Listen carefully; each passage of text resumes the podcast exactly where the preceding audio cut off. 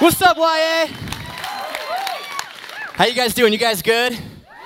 You're fired up. I love it. You don't even need sound, don't even need music. Ready to go. How many of you brought your Bibles out of curiosity? I couldn't see. Hold them up. Okay. Not bad. I like it. If you didn't bring them, don't worry about it. It's not like it's absolutely vital or necessary to what's going to happen tonight, but it just might be helpful because just just right up front, I'm sorry, this is Sorry guys. Is that okay? Right up front, I'll just be honest about my intention and my goal for the night is simply just to take this book right here and make it a little bit more approachable for every single one of us in the room. Whether you think that you know everything about it, you don't, or whether you would admit, man, I don't know anything, I, I wouldn't even know where to start to read this book or what's in it. I just know kind of a few memory verses here and there. We all need more of this in our life. Reading the Bible is a fundamental part of our faith, and it should be until the day that we die. Is the map in the concept of a road trip, right? And so not only is this a true story, but this is the story. This is the story. And um, to, to show you exactly what I mean, I want to read you a quote from a book called Telling God's Story. And the quote goes like this The Bible is a story that, better than any other story, makes sense of life. And so, better than any other story, better than any other book that you've ever read or movie that you've ever seen, even pick like your favorite movie. That movie, honestly, is nothing really more than a shadow of what this story is right here, pulling all of its major themes straight from this book. So, ladies in the room and guys in the room, if we're just being honest, all of us love romantic comedies, right? We love chick flicks. But can we just be honest about this for a second? Like, and I'm comfy enough up here to say that. I love romantic comedies, even though every romantic comedy is the exact same story every single time. It really is. Like, change out the setting and change out the characters and make a few minor, tweak, minor tweaks to the details here and there, but the plot, the conflict, and the resolution is the exact same thing every single time. Like the next romantic comedy that comes out, you know how it's going to end, but we're still going to pay $10 to go and see it, even though we know how it's going to end because we want to believe that man out there somewhere is an unbreakable love. We love to believe that something like that exists. And you feel that because this is the story of a God who has a love for you that will never break.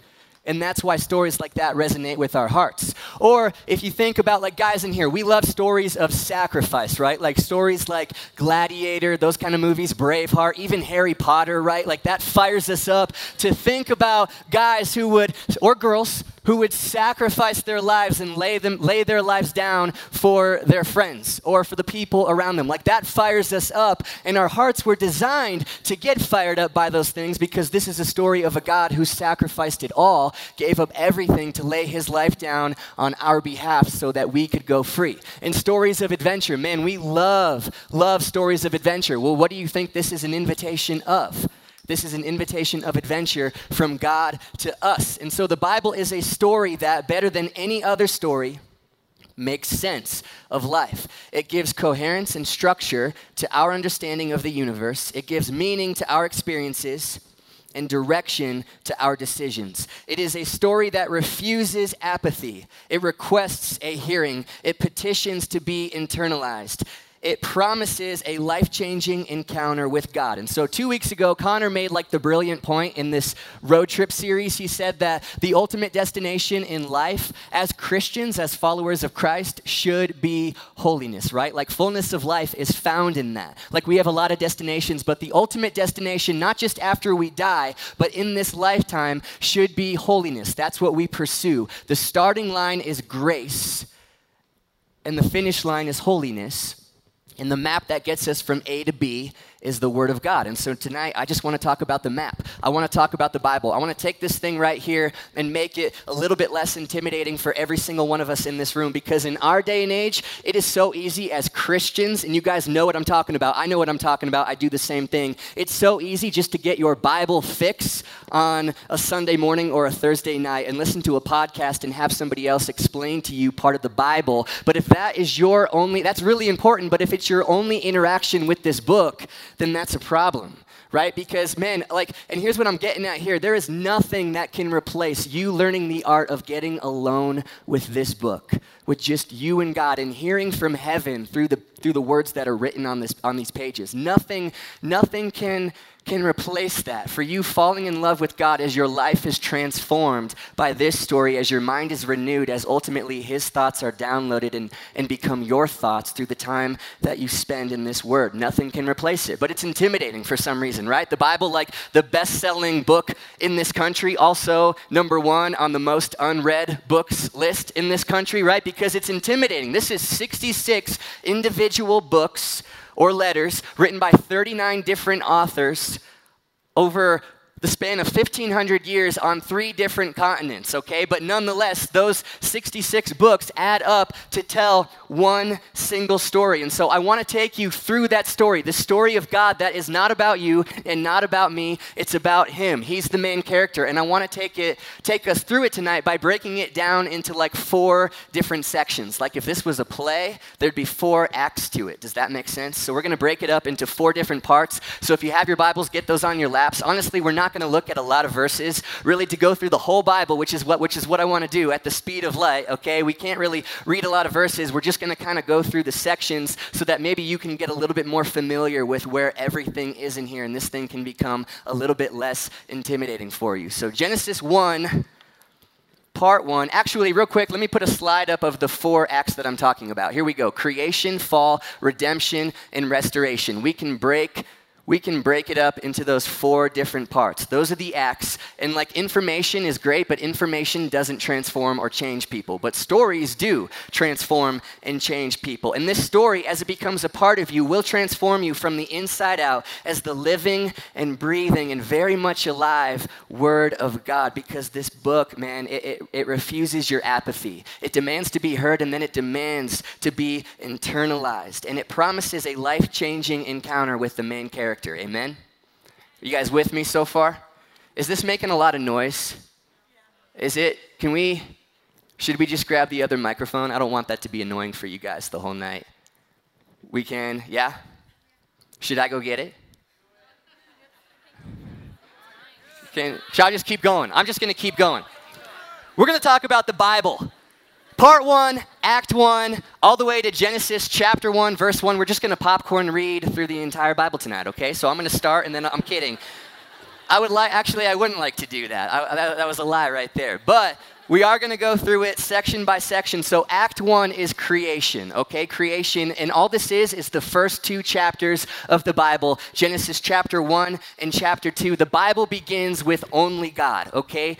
Genesis 1 1, in the beginning, God. So think about that for a second. Once upon a time, there was only God and nothing else. And then all of a sudden, that God just starts making stuff, okay? Genesis 1 3, those four words, let there be light. He says that, and then light in the universe explodes. And to this day, has been expanding out in every single direction at the speed of light, okay? And don't make the mistake of thinking that creation was in some kind of weird way about God. There we go. Thank you, Shar. Give it up for Charlotte. There we go. Check one, check two. Is that good? All right. All right, so creation, right? The, the part one, Genesis 1 3, let there be light. Everything expands out in every single direction. Do not make the mistake of thinking that creation was in some kind of weird way because God was bored and he just needed something to do, or because God, in some kind of weird way, created us so that we could complete him, like he's floating around doing his thing for trillions of years. And then he's like, oh gosh, I'm just so bored and so incomplete. I know, I'll create a bunch of human beings who will one day rebel against me, and I'll have to deal deal with that, and that should take up a few millennia for me. Like, there we go. Like, that's not what happened. God does not need you, God does not need me. But here, right away, is one of the most beautiful truths of the Bible. He wants you, and He wants me, meaning that you do not need to read this thing because God needs you to read this thing. You need to read this thing so that you can get, the, get to know the God who chooses you all the more. So, creation basically is just an overflow of his love and of his character, with his expression in, in absolutely everything from the smallest, most seemingly insignificant part of creation, all the way to the crown jewel of his creation, right? You and me, the human being. Everything finds not only its meaning, but its reason for being alive in a relationship with its creator, with him. But even more for us as human beings, the only being created in the image of God, more than an intimate relationship, we have have a partnership with Him. If you think about it this way, Genesis, the Bible starts in a garden, the Garden of Eden, right? And then it finishes in Revelation with a city which means that the garden was never intended to be a product, but rather a project, a story, a journey that he invites us into, not as the main characters, but nonetheless in a beautiful relationship with him. That was God's original intent from the very beginning. No conflict, only perfection. Genesis 2:25 gives us a pretty good idea of the state of being in act 1 of this story. Adam and Eve were both naked and they felt no shame. And this goes way beyond just physical nakedness. This is talking about nothing to hide, no such thing as guilt, no such thing as shame. Like, think about that for a second, okay? The original intention I can be fully me, you can be fully you. Nobody needs to pretend or pretend that there's something that they're not or put on a show. Just perfect harmony and union with the Creator God who every single day would give rest and give peace and give vitality and give life to our pure and innocent innocent hearts. The Hebrews would call this state the state of shalom, where everything just worked. It was in sync, like this beautiful rhythm of harmony and union between us and everybody else, but then us and our Creator as well. No such thing as sin, no such thing, therefore, as death, no such thing as disease, no such thing as cancer, no such thing as the Oakland Raiders, no such thing as acne, no such thing as allergies. No such thing as somebody walking into a nightclub and killing 49 people. No such thing as evil. No such thing as grace because grace wasn't needed because evil wasn't even around. Like shalom, everything in brilliant and perfect and beautiful harmony and rhythm. And that is the first two chapters of the Bible. Literally in my Bible, one page, front and back, is part one. And that's all we get. And then Genesis chapter three happens, and we enter into Act two, part two, the fall. And this is Genesis chapter three. And in our overview of the Bible, this is going to take us all the way to the end of Malachi, the very end of the Old Testament. Okay, so we got a lot to go through really quick, but basically, human beings decided that they were better off without God, that they, that they knew better than Him. And Adam and Eve ate the apple, at least we think it was an apple, some kind of fruit from the tree of the knowledge of good and evil. And in that moment, what the Bible says is everything just fractured. The shalom, the harmony of everything just shattered, not just for us, but all of creation. Romans chapter 8 would say that, man, even the mountains and the oceans and the stars and the plants and animals, like they all understand that something something is now wrong. Like somehow creation remembers what it was like in Act 1 before the fall happened, and they're crying out to God to get things to go back to the way things used to be. So everything, harmony and shalom, is completely shattered. And so if you're in here, and, and Adam and Eve, in that moment, like this is such just a sad verse, they run and hide because shame takes a hold of the human heart for the very first time.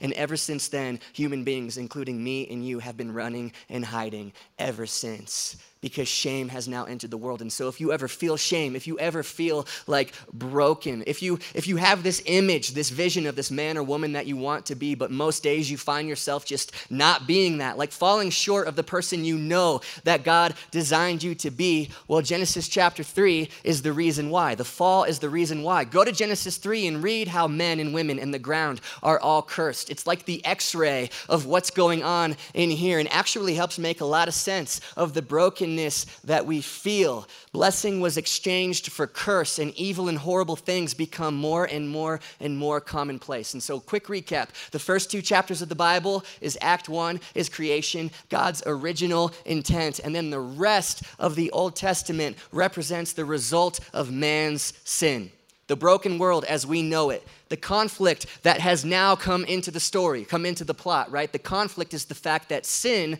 has now entered itself between a holy God and God's people, separating God from his people. But like any story, movie, or book, the conflict and the bad news is not the point. The conflict is not the point of any movie or any story, but rather the conflict points to the fact that a hero is necessary, that something needs to happen. The Old Testament, everything about the Old Testament points forward to the need for somebody, for God to intervene and do something to change the fact that sin has now come onto the scene and entered itself between God and God's people. The, the conflict is not the point. What the conflict points to that is now the point. In Genesis chapter 12, what we see is God, rather than withdrawing himself and saying, All right, I give up. You guys screwed it up. I'm going to go create something else and leave you.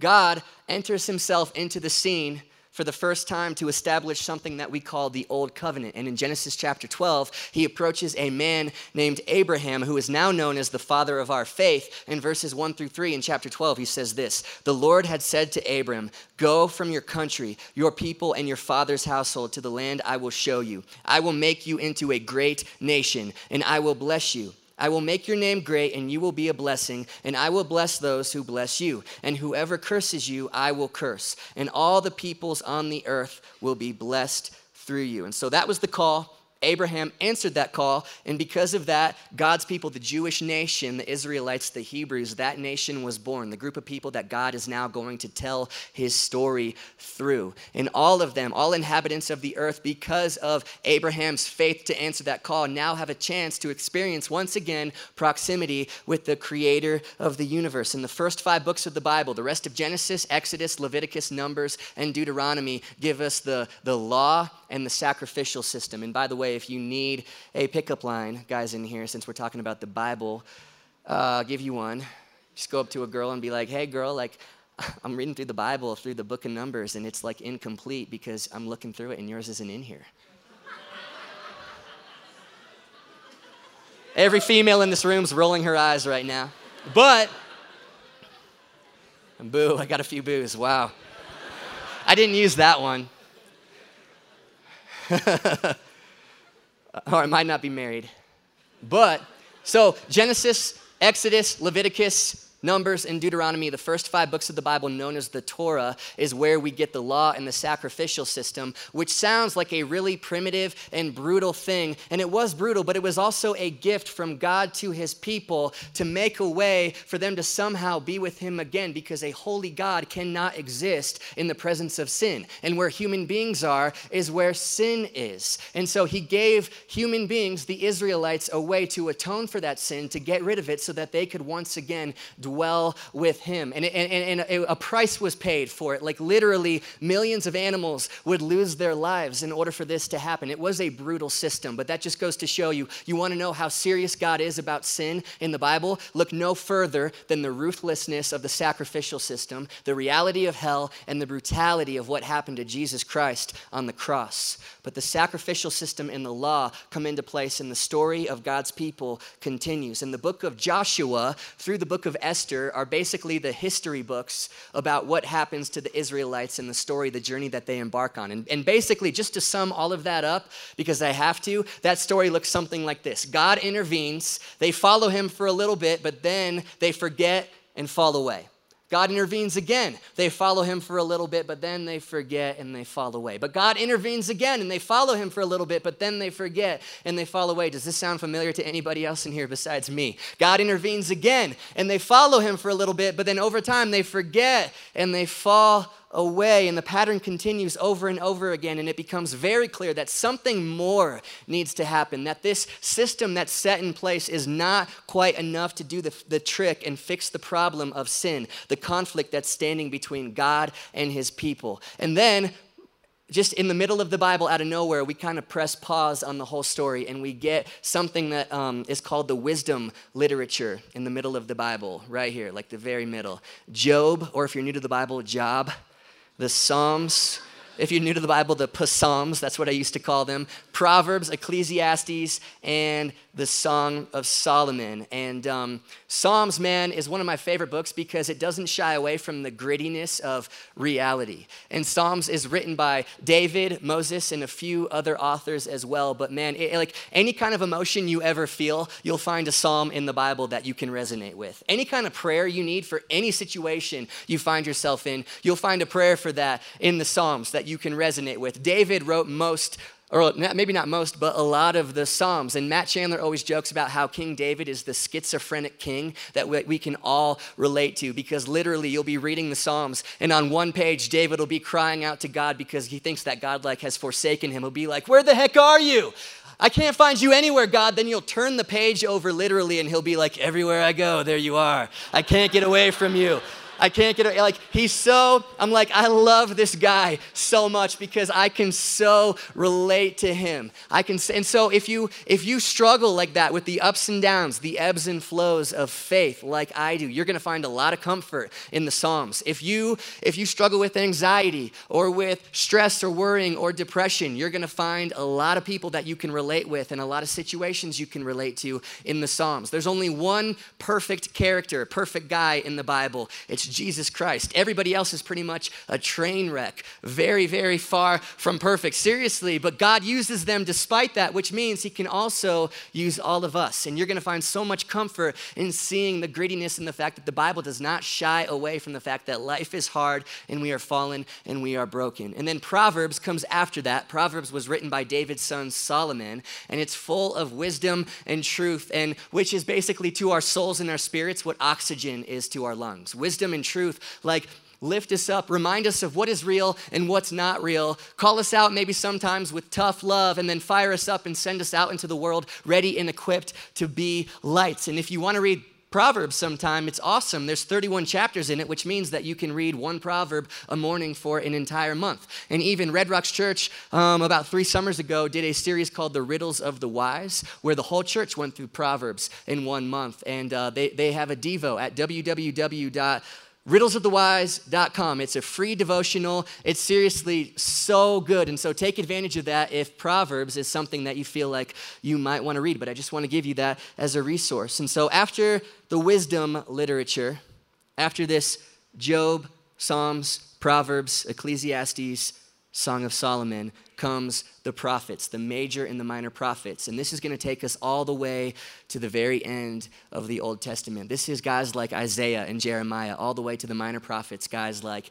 Malachi to finish off the Old Testament. But basically, God put prophets in place to keep his people close, to sometimes call his people out but most of the time, I think to remind his people that there is hope and that a Savior, a Messiah, is on the way to fix this conflict in the plot, the sin that's entered itself between a holy God and his people, to fix this conflict once and for all, to say, guys, hold tight, hold tight, because I have a plan and I'm going to carry it out soon. There is a Savior who is on the way.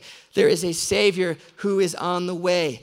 Because what can wash away our sins once and for all? Nothing but the blood of a perfect Messiah, nothing but the blood of Jesus Christ. And Isaiah points out a few different times, gives prophecy of the beatings that Jesus would experience when going to the cross, hundreds of years before Jesus was even born. Jeremiah does the same thing. Zechariah gives, gives some very detailed prophecies about how Jesus' wrists would be pierced. And he's referring to the nails that are going to hold Jesus on the cross hundreds of years before Jesus is even alive. And I could give you hundreds of more examples of prophecies that, that were prophesied in the Old Testament and then came to pass in the New Testament, but we just don't have time to do that. But, anyways, recap one more time Act 1, Genesis 1 and 2, one page in the beginning of the Bible, the original intent. That was creation. And that all ended to give way to Act 2, which was the fall, which is the rest of the Old Testament. Everything about the conflict points to the New Testament, though, the need for a Savior who could finally do something about that conflict. And this brings us to the good part of the Bible. This brings us to the beginning of the New Testament. This, this brings us to Act 3, which is redemption. And redemption as far as the Bible goes, is Matthew, Mark, Luke, and John, the four Gospels. So God remembered what he promised Abraham all those years ago, back in Genesis chapter 12, God remembered. And then, after years of waiting and years and years of prophecies and years and years and years of patience, God, John 3 16s us.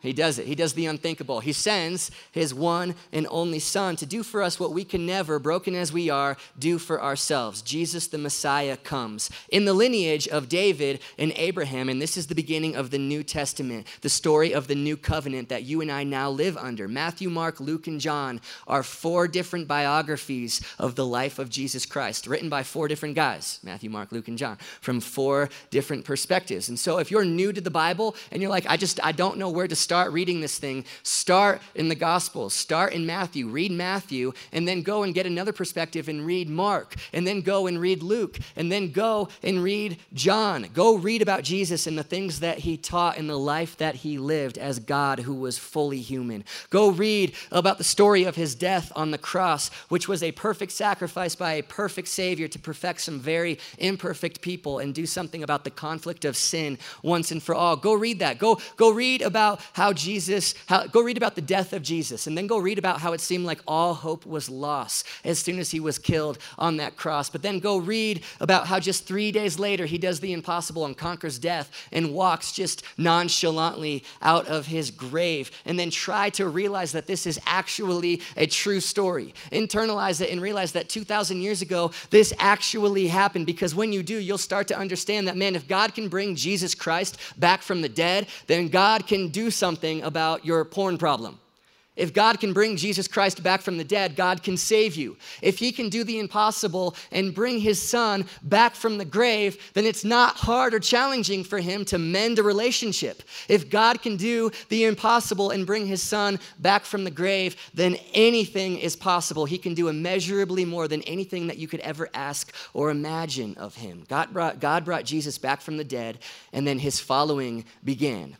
Just like when he said, Let there be light, and light in the universe exploded out in every single direction. As soon as Jesus was risen from the grave, his following exploded out in every single direction. They tried to stop his following. They've tried to persecute the church through every generation, and all it's done is fan the fire into bigger and bigger flames. They tried to kill Jesus, and every generation has tried to convince people to leave Jesus in history, but Jesus is simply the man who will not go away. Redemption is here, forgiveness forgiveness is here. Perfect records are here for you and for me. The gates of heaven are now open. Eternity with God is now in our midst. And Act 3 is the story. This is the climax, man. This is what it's all about. And here's my favorite quote that you and I now live in a day and age where dead messiahs stand up and walk out of their tombs, which means anything is now possible. And that's the end of Act 3 and brings us to Act 4, which is restoration, which is where you and I find ourselves in the middle of right now. And this is the book of Acts all the way to the very end of the Bible,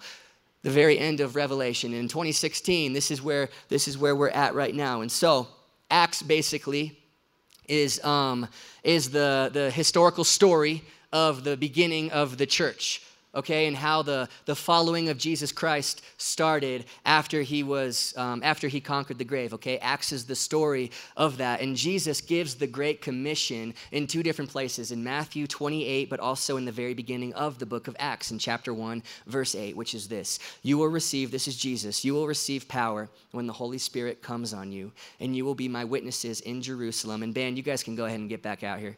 Scotty, you can get out here and play some keys make me sound way more spiritual than I really am. Watch, it's gonna work. As soon as he starts, you're gonna be like, oh, this is really good. Just because of that. The Holy Spirit will come on you. You will be my witnesses in Jerusalem and in all Judea and Samaria and to the ends of the earth. And the book of Acts is the story of how Jesus' followers made that happen. And they spread the gospel, the church throughout Jerusalem, onto Judea, onto, onto Samaria, and then to the ends of the earth, one of which is Denver, Colorado, which is why we're in this room tonight reading about this. And there's a lot, there's actually more ends of the earth out there that have not been reached. I know um, in the book of Revelation, John, who wrote Revelation, says that. Uh, he says that before Jesus comes back, every tribe, tongue, and nation needs to at least hear about the gospel. And there's a lot of experts out there right now saying that there are about roughly 6,000 small tribes, tongues, and nations all over the world who are yet to hear about the gospel of Jesus Christ. Those are ends of the earth that are still being reached, which is why we're still right smack in the middle of this restoration period. And so maybe some of you in here will be a part of reaching the unreached. And I just felt like I needed to say that just in case that struck a chord deep in the heart of anybody in here tonight. But following Acts, what you have are the letters written by Paul and Peter and James and John to different churches and people groups. Um, that we're dealing with very specific struggles. Okay, so these are very these are letters written to specific groups of people, but in the right context, these letters um, teach us what it means to live in a world post Jesus Christ. Teach us what it means to live in a world where dead messiahs stand up and walk out of their graves. Teach us what it means to live in a world where that conflict of sin standing between us and our Heavenly Father, our Creator, has now been taken care of by Jesus. And so those letters, man, teaches us to, to live in a world where Jesus has already paid it all because He has paid it all, which means that our connection with God is no longer religion, but rather an intimate relationship. You know that, right? Like the Old Testament is religion, the law. Basically, it says, do this, do this, do this, do this. And because you do that, those things, you will be accepted. That's religion. But the gospel, the new covenant says, no, no, no, no, no. You're, you're, you're already accepted. In fact, once you start to realize just how accepted you really are, you're just going to want to start to obey for reasons that you have no idea why. You're just going to realize that, man, God knows what He's talking about. I can't believe that this God, this creator, loved me that much to do that for me. To pull off John 3:16 just for me. I think he might know what, what he's talking about when he's talking about life to the full. Maybe, man, maybe I do want to line my life up with what his word says. The letters, they teach us how to live in a day and age post the cross of Jesus Christ with the gospel instead of religion. And every book in the entire Bible, including the Old Testament, points to this fact. The Old Testament points forward to the promise of Jesus, to the gospel, and the New Testament is Jesus. And then gives advice, sometimes very practical advice, on how we now live in the aftermath of that. The Bible points us to this. Religion says do, Jesus says no, no, no, it's been done. Religion says do, Jesus says no. The final thing I said on the cross before I took my last breath was, It's finished. Everything that you were trying to accomplish, that the law and the sacrificial system were powerless to accomplish on their own, no, no, no, I did it. It's finished. The conflict is dealt with. And even though the world is still broken. Heaven is now invading our world, and it's invading this world through us, through image bearers of Jesus Christ. And this book is the story that makes sense of every other story. It explains why bad things still happen in the world. It explains why somewhere deep down you know that you're a part of a story that's bigger than yourself. You're a part of the story that this Bible talks about. The story makes sense of every other story.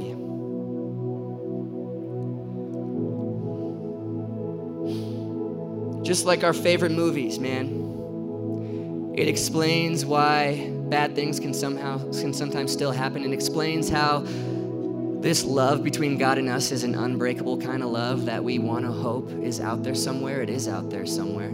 It explains the story of an ultimate sacrifice of a God who gave up everything and did not consider his equality with God as something to be grasped, but laid down everything so that you and I could go free. And it tells the story that we'll get to witness one day of good finally triumphing over evil once and for all, and the old being pushed away to make room for the new, where shalom will once again be restored in perfect unity and harmony between us and everybody else, and us and our Creator will be back to stay. That is the meta narrative of the 66 individual books that all tell one single story, the single story that will transform you from the inside out as you read it, as you internalize it, and as that story becomes your story. And so I was trying to think, man, just, just some very simple way to end this. Like, here's what we're going to do we're going to read this chapter and this chapter this many days a week, and we're going to keep this up for a month. And then, you know, I was trying to like, but there's no like rhyme, I guess, to, to how this works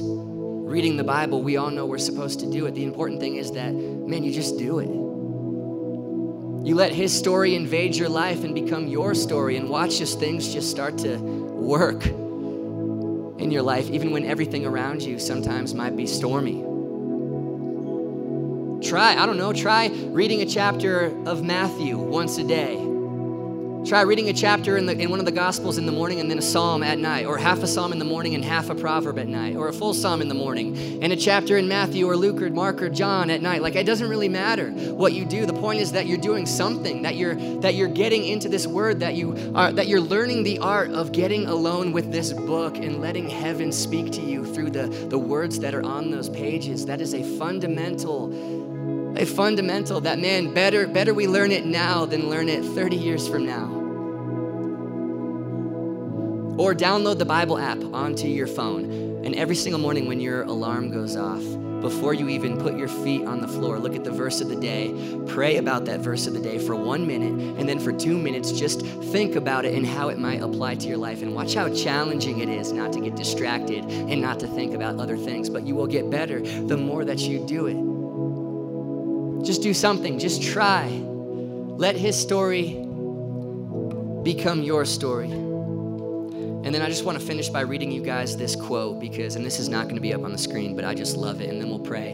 And then we're going to do some worship. And here's the quote. This is by Preben Vang and Terry Carter. And it says this Our stories as human beings are made up of stories that have shaped or are shaping who we are. The story of the Bible has the power to make sense of all the other stories of your life. When it is internalized, not just read, not just skimmed over, but internalized, and it becomes your story. It gives meaning in the midst of meaningless and value in the midst of worthlessness. Your personal story will find grounding in creation, in Act 1, creation it will find guidance in crisis in the fall in Act 2, guidance in crisis, reformation in redemption, Act 3, and finally, it will find direction in its destination, in restoration, in what we're in the midst of right now. Direction in restoration. People become Christians when their own stories merge with and are understood in the light of God's story. Amen. All right, guys, let's pray and then let's worship. Heavenly Father, God, I thank you for my friends in this room. God, I, I know in my own life, I know how hard it is to, it seems so easy that we're supposed to read the Bible, that we're supposed to somehow internalize it, that we're so, supposed to somehow make your story become our story.